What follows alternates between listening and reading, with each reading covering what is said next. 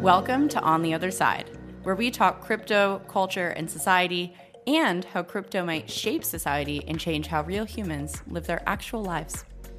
This episode is part of the DAO mini series, which is a crossover series between the Brave New Work podcast and On the Other Side, where we talk all about what DAOs can learn from self managing orgs with Aaron Dignan and Rodney Evans, from The Ready, who are the hosts of the Brave New Work podcast. They are experts in the world of self management. So, this series is all about super short, bite sized episodes where we talk about very specific topics and explore what DAOs can learn from self managing orgs.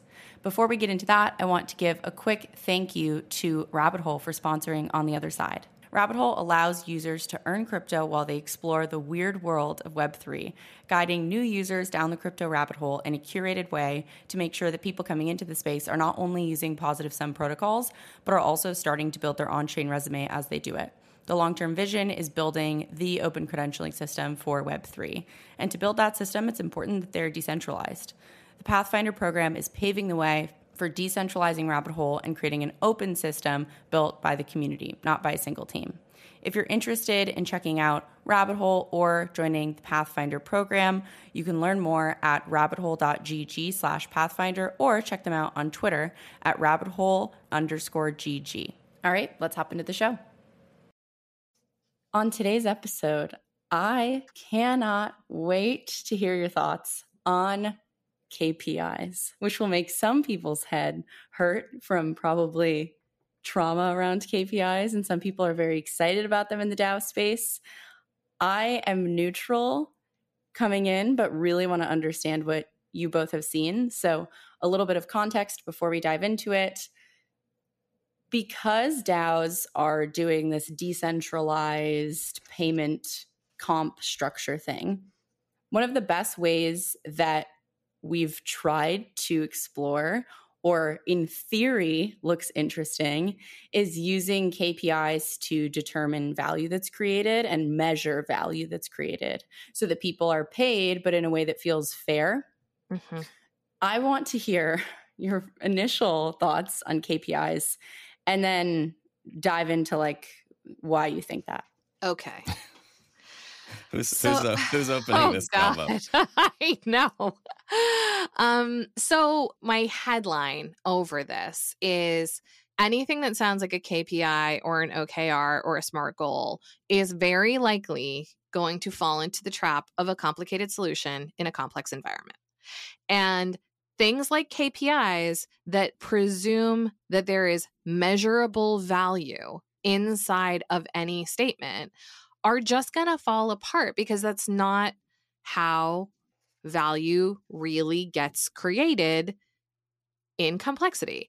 And so for for like my fir- my allergy, my first like sort of gut-wrenching allergy is if there is a belief in emergence and there is a belief in continuous steering and decentralization, how the fuck are we going to start with exactly specifically what we're going to measure before we even start.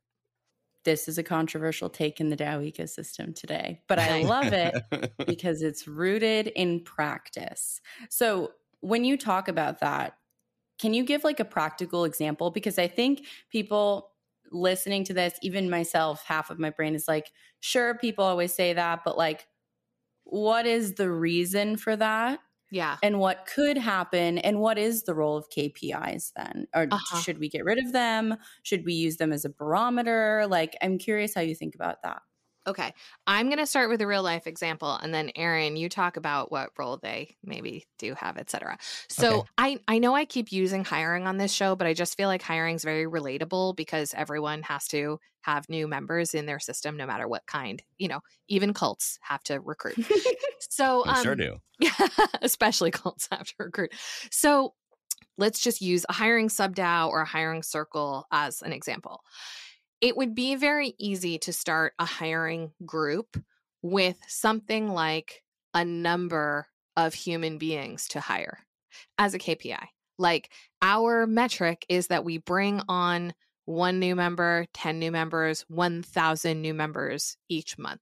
That would be a very traditional KPI, you know, time to hire, cost per hire, number of hires. These are very traditional KPIs in the talent acquisition space.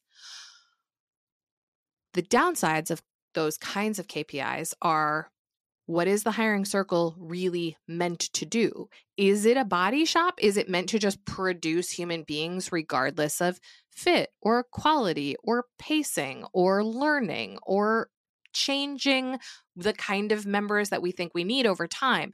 And so rather than starting with how many or a quantifiable outcome, I would start with the principle of what is this hiring sub DAO trying to do? And if it were perfect, what would it be doing?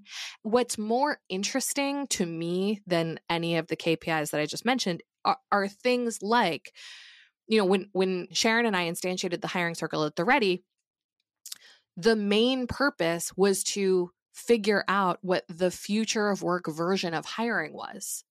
Because what we knew is that if we did that, and if we built, and, and our sort of second principle was to design for equity and inclusion.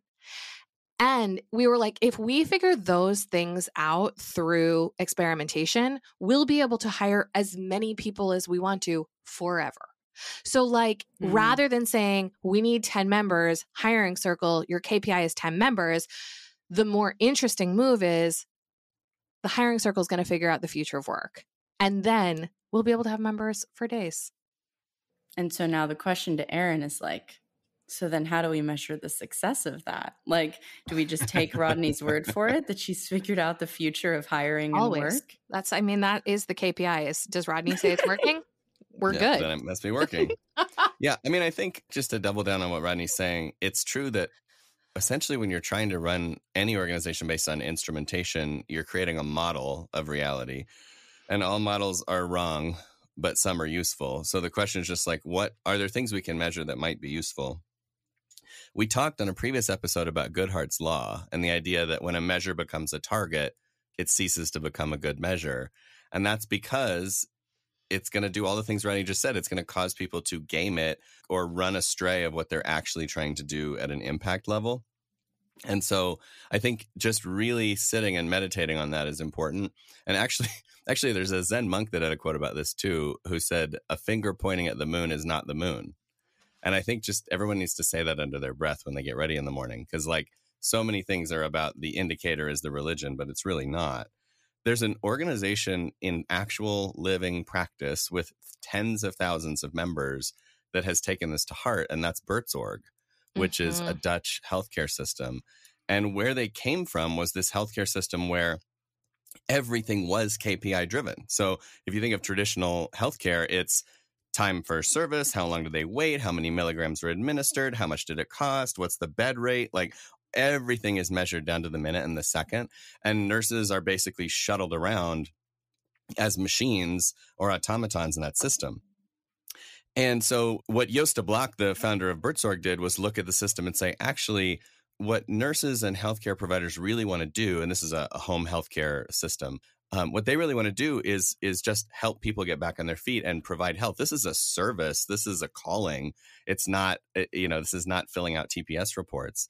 And so when they built the organization, they basically built it on the idea that there was a vision of helping people get back on their feet and making sure that they're sustainably autonomous. So, like when we're done working with someone, they've recovered and they have their autonomy back, which is sort of like a North Star metric, but it's not something that you can just easily put in a spreadsheet.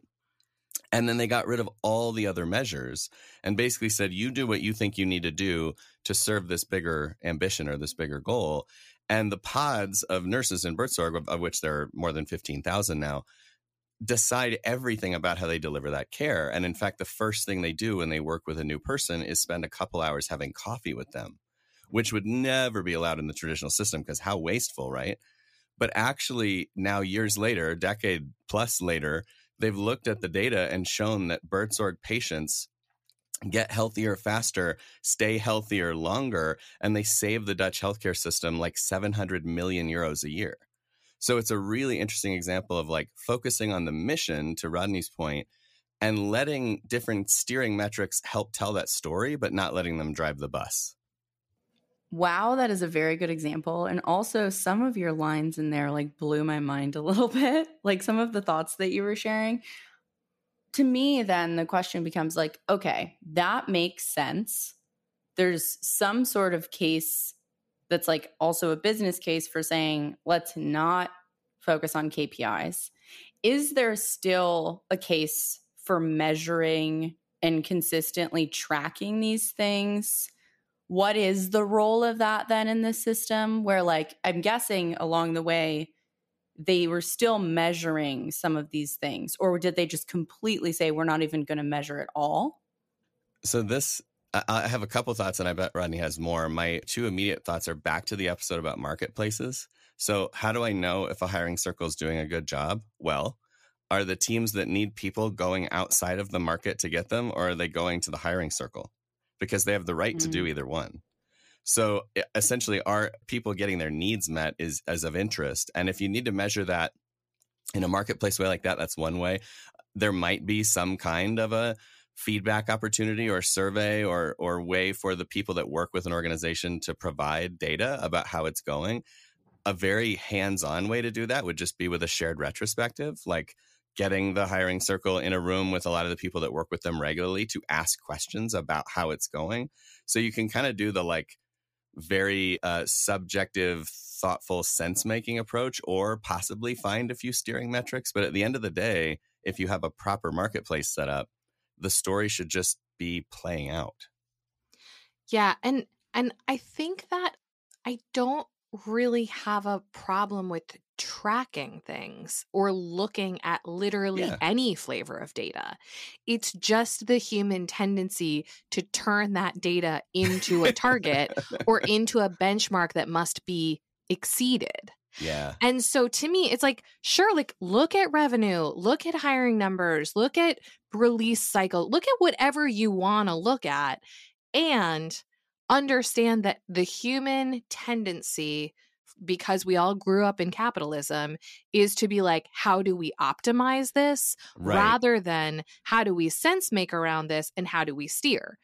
A KPI, like in its real definition, is supposed to be an indicator, indicator. of something. But e- even if you're laying a KPI on a mission or on a team or on a project, and you're saying you get paid when you do this, you've already like lost the plot on what the KPI is meant to be. So I, it's just like use whatever data is useful, but use it for steering. Too often the data becomes the outcome or like the objective or the goal. And it's like that is where it gets very screwed up because to Aaron's point, that's where the gamification happens. That's where we under resource things. That's where we burn out. That's where we do a whole bunch of things to like press the pedal and get the pellet that don't make any sense for our business.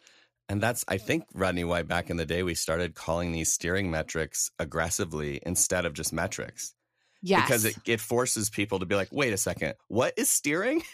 and then Why are we like, steering? Yeah, what are we steering? Target like metrics, everything. they're steering yeah. metrics. So are you yes. gonna turn the wheel based on what you're seeing? Not do you ever finish? And I think that's the question is like if you can finish hitting a metric or a target, not a good not a you good way to probably measure. toss it. If you can just see it all the time on your dashboard, totally good. It's nice to know what direction you're heading. This is very useful in the context of DAOs. So thank you for clarifying that. And for giving examples of why it doesn't work because sometimes I feel like we're really holding on to our our metrics because we want them to be like the thing that's like the answer to all of our problems. They'll save us. Yeah, but it feels like ultimately what it almost always seems to come down to is actually articulating what we want to do and what our goals are and then letting everything else come from that. Yeah, you're an org designer now. We're learning. I, I, have my org designer and training hat on. But I think I think you get a graduation cap. well, thank you for another wonderful session. Wonderful teachers for this little mini org design school we've got going on. This is so fun. I love it. If you like what you heard, please make sure to rate and subscribe to the podcast. I always forget to do this for podcast day like, but it's actually super useful. Also, if anything resonated with you or if you want to continue the conversation, hit me up on Twitter. I'm at Chaser Chapman. I absolutely love talking about these things. Thanks again for listening.